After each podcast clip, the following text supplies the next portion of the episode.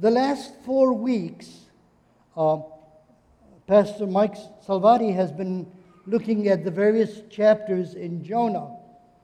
This is in some ways like looking at a forest, one tree at a time. But today I wanted to look at the whole forest rather than the individual parts of it. And after we look at Jonah as a whole, I wanted to look at even the background behind that. So we're going to look in two stages at the larger and even larger picture. But before we do that, I wanted you I wanted to summarize where we are now so that in case you missed one of the four sermons, you wouldn't feel uh, left out. You would understand what's going on. Well, what is happening basically is that Jonah lived at a time when the Assyrian Empire was the world dominant power in the ancient Near East. Uh, on four different occasions, they wanted to conquer the world. And the first time was at a major battle, very important battle in ancient history called the Battle of Karkar. Uh, one of the enemies that fought against Assyria was Israel, King Ahab, to be specific. Uh, well, the Assyrians lost at Karkar in 853. They tried again and they conquered Damascus in 803. They tried another time in 745 and one more time in 701. So it was obvious to anybody that Assyria wanted to conquer the world. In the middle of this period, when everybody knows that Assyria wants to conquer the world, God sends Jonah to preach to Assyria. Well, Jonah now is thinking to himself, should I go or should I not go? Should I obey God or should I not obey God? What should I do? He is clearly thinking like this If I go, I will preach. If I preach, they will listen. If they listen, they will repent. If they repent, God will forgive them. And he knows that and he argues about that as, as early as chapter 1 before he gets on the boat. You can see that in chapter 4. Didn't I talk to you about this? So if I preach, they will hear. If they hear, they will repent. If they repent, God will forgive them. If God forgives them, they will not be destroyed. What will happen next? Invade us and destroy us. On the other hand, if I don't go, I don't preach. If I don't preach, they won't hear. If they don't hear, they won't repent. If they don't repent, God will destroy them. And if God destroys them, what can they not do? Invade us. So for him, it's a political decision. What is more patriotic thing to do? You know, if we don't ask these questions on the 4th of July weekend, I don't know, you know, when should we ask these questions? What is the patriotic things to do? Do I want to see them destroyed and we survive, or do I want them to survive and we destroyed? And he decided, forget about them surviving.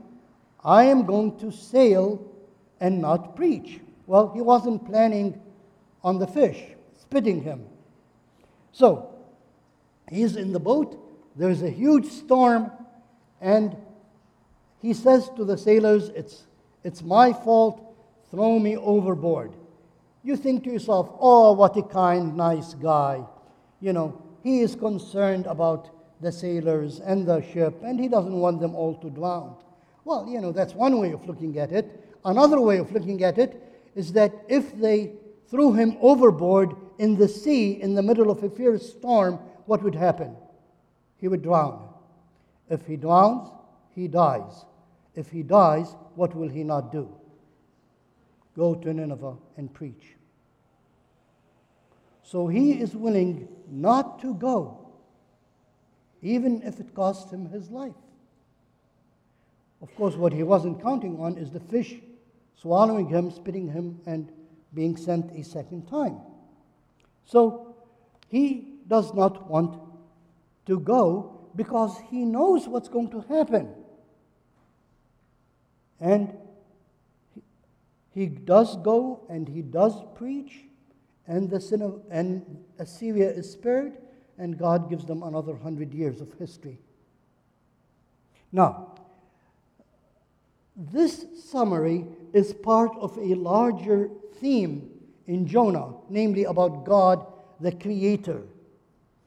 I'm going to try to help you see that theme in, in, in, a variety of ways.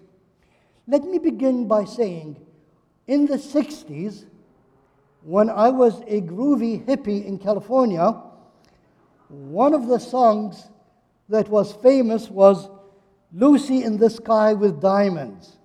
Now, you could think that they were singing about their girlfriend Lucy, but they weren't. If you look at the words carefully, Lucy in the sky with diamonds, you know, that's LSD. They weren't talking about any girlfriend. They were talking about a, a hallucinatory, hallucinatory drugs, a trip they had had. So you could read it at one level, but you could read it at another level. All languages have tricks like that in poetry. In Hebrew, one of the most common ones is chiasm. Chiasm is when you present an idea and then you present it again in reverse order. So, one, two, three, four, four, three, two, one. You present it and then you present it in reverse. A, B, C, D, D, C, B, A. That's a chiasm. There are many chiasms in the Old Testament. The whole book of Micah is a huge chiasm. The whole book is a huge chiasm. Okay, it turns out that there is a chiasm in chapter 1, which we may or may not see. So let's take a look at it. I put the chiasm there so you don't get lost. So please take a look at the chiasm in chapter 1. God sent in verse 4, God sent in verse 17. The sailors are afraid. The sailors are afraid. They throw things overboard. They throw overboard. There's a prayer. There's a prayer. There are questions. There are questions. And in the middle of this chiasm is verse 9. The purpose of chiasms is to help you focus on what is really important. And what is really important is verse 9. That is the point. That is the foundation. That is the basis of everything that's going on in Jonah. That will help you understand what's going on. So, if the center of this chiasm is verse 9, well, let's take a look at verse 9 and see what verse 9 see, says. So in Jonah chapter 1, verse 9, Jonah says, He answered, I am a Hebrew, and I worship the Lord, the God of heaven, who made the sea and the land. That is the central message of Jonah. God is the Lord of heaven who made the sea and the land. God is the creator. Everything else that happens is a byproduct, is a ramification of the fact that God created heaven and earth, the, the sea and the land. He makes this point in another way. What we have here is a prophet disobeying God. Well, this is hardly the first time that it's ever happened in Israel's history. You only need to, book, to read the book of Numbers to see how they uh, annoyed God and disobeyed him and aggravated him for 40 years. You, you need to read Second Chronicles to see that again. So, when somebody disobeys God, usually a Jewish person, God sends a prophet to confront that unbeliever and to force them to make up their mind and hopefully to repent. So David commits adultery, and God sends him a prophet, Nathan. Jeroboam commits disobedience to God, and God sends him a prophet. Ahaz disobeys God, God sends him Isaiah. Jehoiakim disobeys God, God sends him Jeremiah. Jezebel disobeys God, God sends her uh, Elijah. So, when people disobey God, God sends them a prophet to confront them and cause them to return. In this case, we have a prophet disobeying God, and God doesn't send another man to confront him. God wants to confront Jonah, but he is not going to use a prophet. What is he going to use? The clue is the verb sent. And God sends five things. First, he sends the wind. Then, he sends the great fish that swallowed Jonah. After he preaches in chapter 3 and he's sitting to see what God is going to do with the city, God sends a vine. Then God sends a worm. And then God sends the scorching heat. Look at those five things wind, fish, plant, worm, wind, scorching hot wind. Is any of those people? No. They're all what? Part of nature. God is making the point that He can use people, but He can use nature. God is, God is the one who made the sea and the land. The third way Jonah makes this point is in the question and answer between Jonah and God about sparing the city or destroying it. So let's take a look at chapter 4. I want you to follow the reasoning, reasoning closely. So in John, um, sorry, in Jonah chapter 4, verse 10. Please notice the contrast between what Jonah did or did not do and what God did and did not do. In verse 10, the Lord said, You have been concerned about this vine, though you did not tend it or make it grow. It sprang up overnight and died overnight. But Nineveh has more than 120,000 people who cannot tell their right hand from their left, and many cattle as well. Should I not be concerned about the great city? What is the relationship between Jonah and the plant? Absolutely nothing. He did not plant it, he didn't water it, he didn't take care of it, he didn't attend to it. It grew up all by itself and died because of the worm. Jonah did nothing to the plant, absolute zero, and yet he cares about the plant that he didn't plant. By contrast, what has God done for the Assyrians? Well, among other things, he created them, just as he created the sea and the land.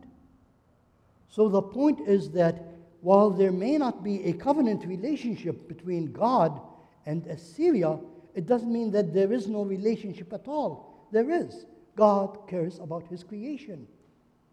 And that is the lesson that Jonah needs to learn that God cares about his creation. Now, we're now on item B on the outline. We're on the second half to help you see the much larger but very, very important picture. If you look at the prophets who are writing at this time, there is clearly a debate that is going on. The issue, simply put, is whom does God love? Hosea would give you the traditional answer We are God's people, we are God's bride,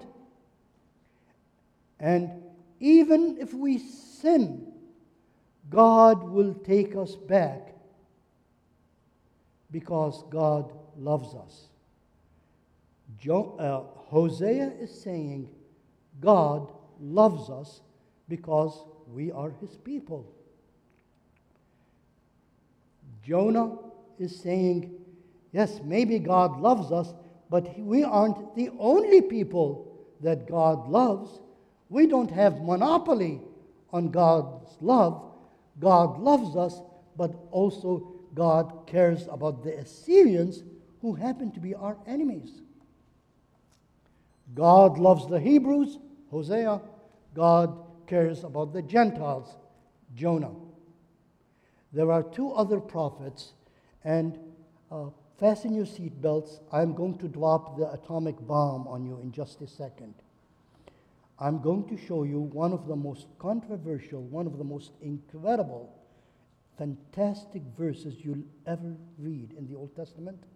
I suspect that most of you have never read it, but it is extremely important. That passage is in Amos 9 7. Let me help you find Amos.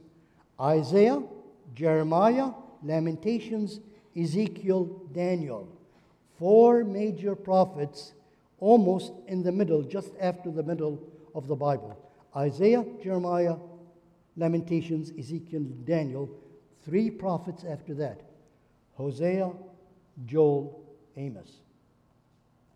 What is the issue? Let me help you understand uh, the issue like this. Let me use a modern example.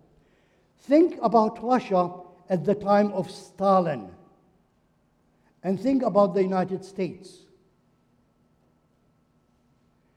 Was the United States like Russia at the time of Stalin, or were we different? Well, anybody would tell you we were different. We are a democracy, they're not a democracy. We have several political parties, they only have one political parties. We have freedom of the press, they don't have freedom of the press. We can criticize the government, they can't criticize the government. We have uh, democracy, they have despotism under Stalin. Uh, we have free trade, they have communist form of economics, Marxist economics. So we are not like Russia at the time of Stalin. We're different. God now decides to drop the bomb. He says, Israel, I want you to think about you and the Cushites. Who are the Cushites? The land south of Egypt. At least what we would call Nubia or modern day Sudan, or maybe Sudan and Ethiopia. More than likely just Sudan, but something, you know, perhaps Sudan and Ethiopia. So God says, Look at yourselves, look at Nubia, Sudan. Are you the same or are you not? And any good Jew would say, We're not the same. And why are you not the same? What makes you different from them? Well, what makes us different from them is that you performed the Exodus events. We were in bondage and you set us free. You brought us out of bondage, and we are your people. Please turn to Amos 9 7.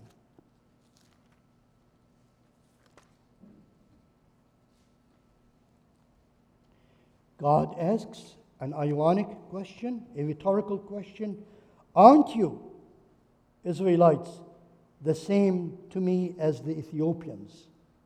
Any good Jew would say, No, we're not. We're different. We're your people. They're not your people. So God says, Aren't you, Israelites, the same to me as the Ethiopians, declares the Lord? Did I not bring Israel up from Egypt? And they would all say, Of course you did. You brought us. It's recorded in the Exodus, in the second book, in the Pentateuch. Did I not bring Israel up from Egypt? The Philistines from Caphtor, and the Arameans from Kir? God is saying, So you think you're special because I brought you out of Egypt. Are you aware that I've brought other people as well?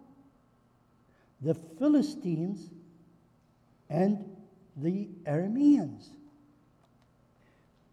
Let's take this one bit at a time. The Philistines were the Greek people. Homer called them the people of the sea, the sea people. The, the Aramean, uh, uh, uh, I'm sorry, not Aramean, uh, Amarna letters mentions them at the time of an Egyptian pharaoh by the, t- by the name of Merneptah around 1220 BC. The Greeks, finding it very difficult to make a living, left Cyprus and Crete and the Aegean islands and migrated, and they ended up on the coast of Israel. The city, the, second, the largest city in Israel today, Tel Aviv, was a Philistine city. So the Philistines were Greeks, and God said, You think that they just traveled. I am the one who brought them. And the Arameans have given us the Aramaic, not Arabic, but Aramaic language which Jesus spoke and which was earlier became international language at the time of uh, just after King David. Uh, they came from probably Elam, that is the point where southern Iraq meets Iran, what is called Elam. And they migrated and ended up in what we call Damascus today. So, how did they end up there? It's not that they had a good tourist guide who led them to the right place. They were brought up by God. As God brought up the Hebrew from Egypt, he brought up the Philistines and the Arameans. I have to stop and wonder to myself. I'd, if I were there, I would ask God this question Lord, did you do it just to those two people or did you do it to others? Do you mention those two people because the Hebrews would recognize them? But if, you, if he mentioned Brazil and Denmark, they'd have no idea what he's talking about. So, are Israel, the Philistines, and the Arameans the only three people, or are there are a lot more, but the Hebrews would only recognize the Philistines and the Arameans, but wouldn't recognize Germany and Scotland? If he allows me on Judgment Day or after Judgment Day, or once we settle down in our mansions in heaven, I'm going to take the Lord out to a cup of coffee and say, Please, would you explain this to me? I have to revise my notes that I use in my classes.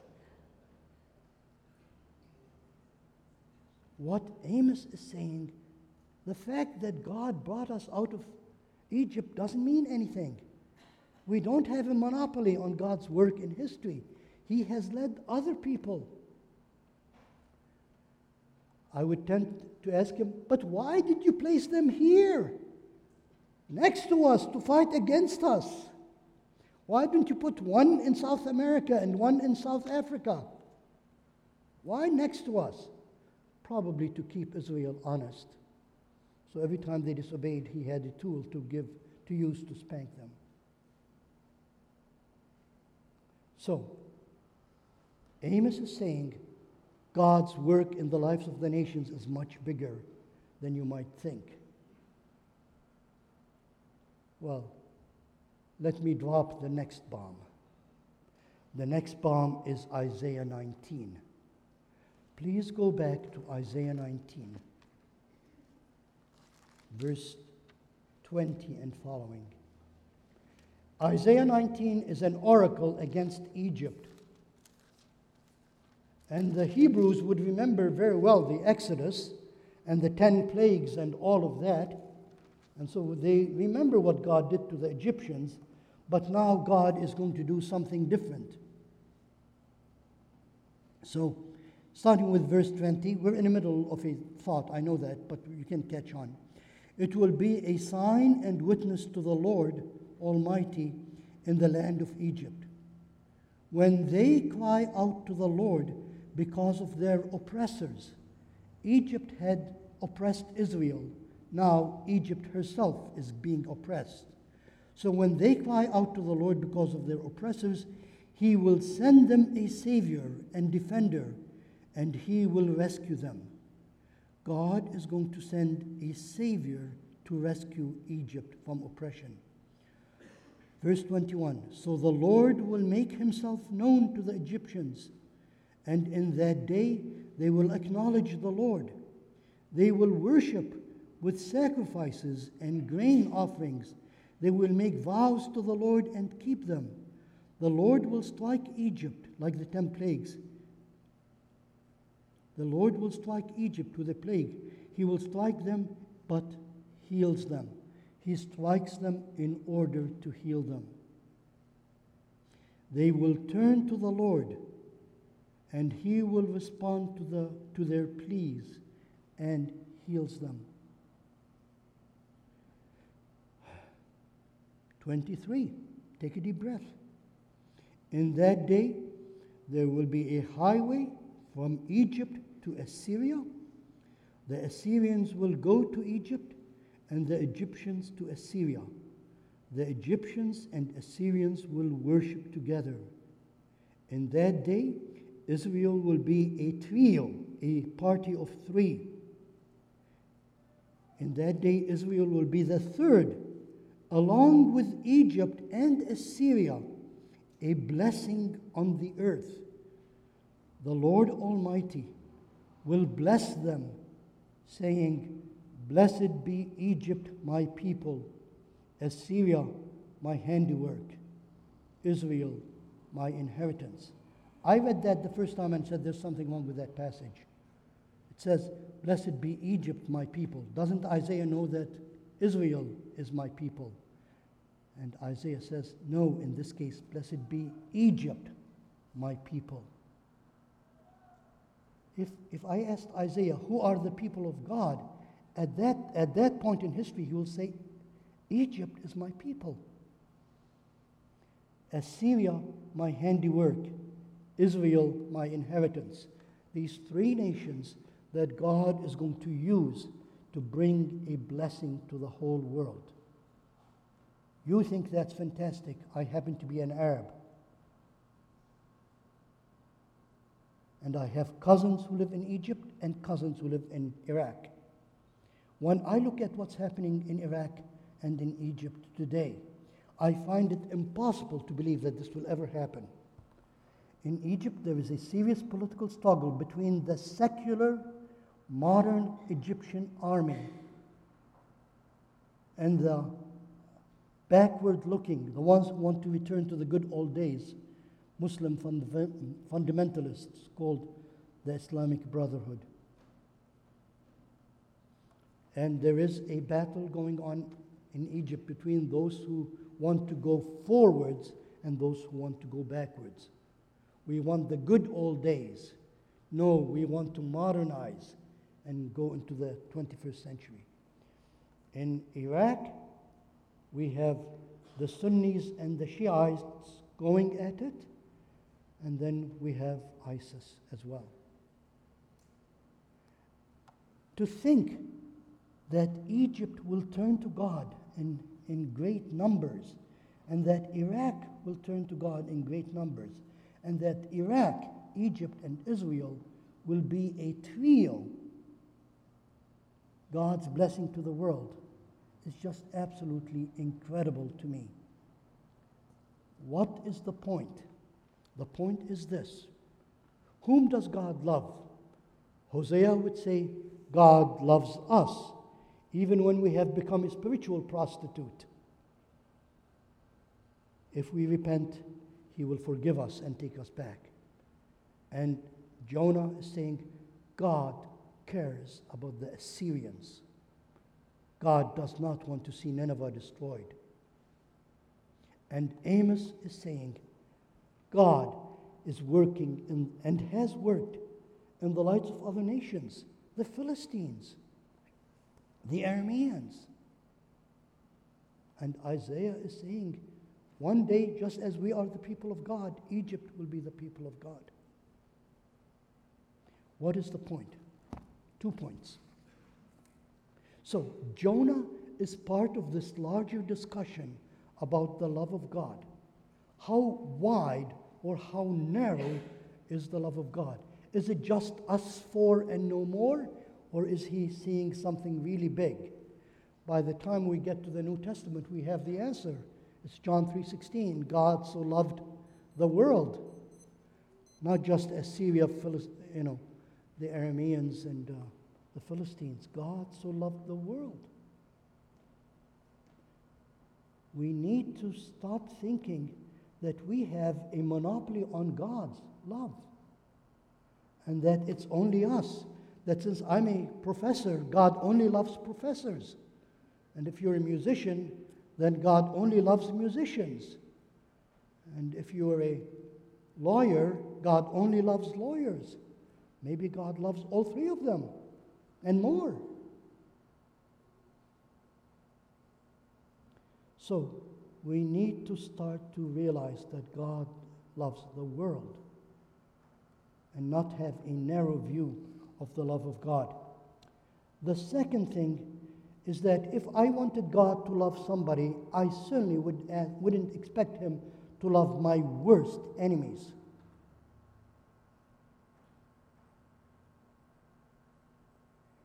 I have very confused feelings about ISIS. On one hand, there is this impulse nuke them, erase them off the face of this earth. The other hand is God loves them. What were the Assyrians famous for? Their cruelty. Different civilizations were known for different things. The Greeks for philosophy, the Romans for law and roads, the Babylonians for astronomy, the Assyrians for cruelty. I'd like God to, lo- to love nice people, not cruel people.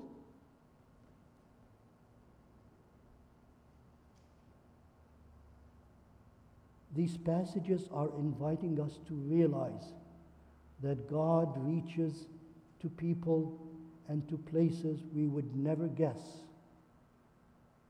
Please don't say to yourself, I'm an alcoholic. God can't love me. God can. Don't say to yourself, I stole money from my business. God doesn't love me. God does.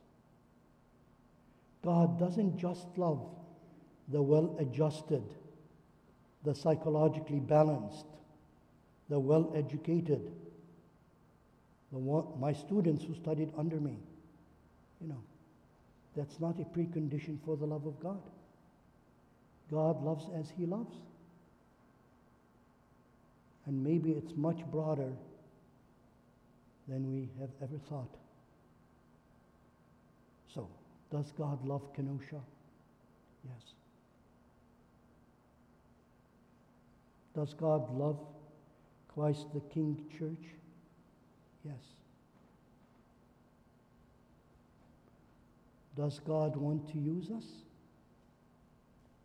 Yes. So, this Sunday, as we think about Jonah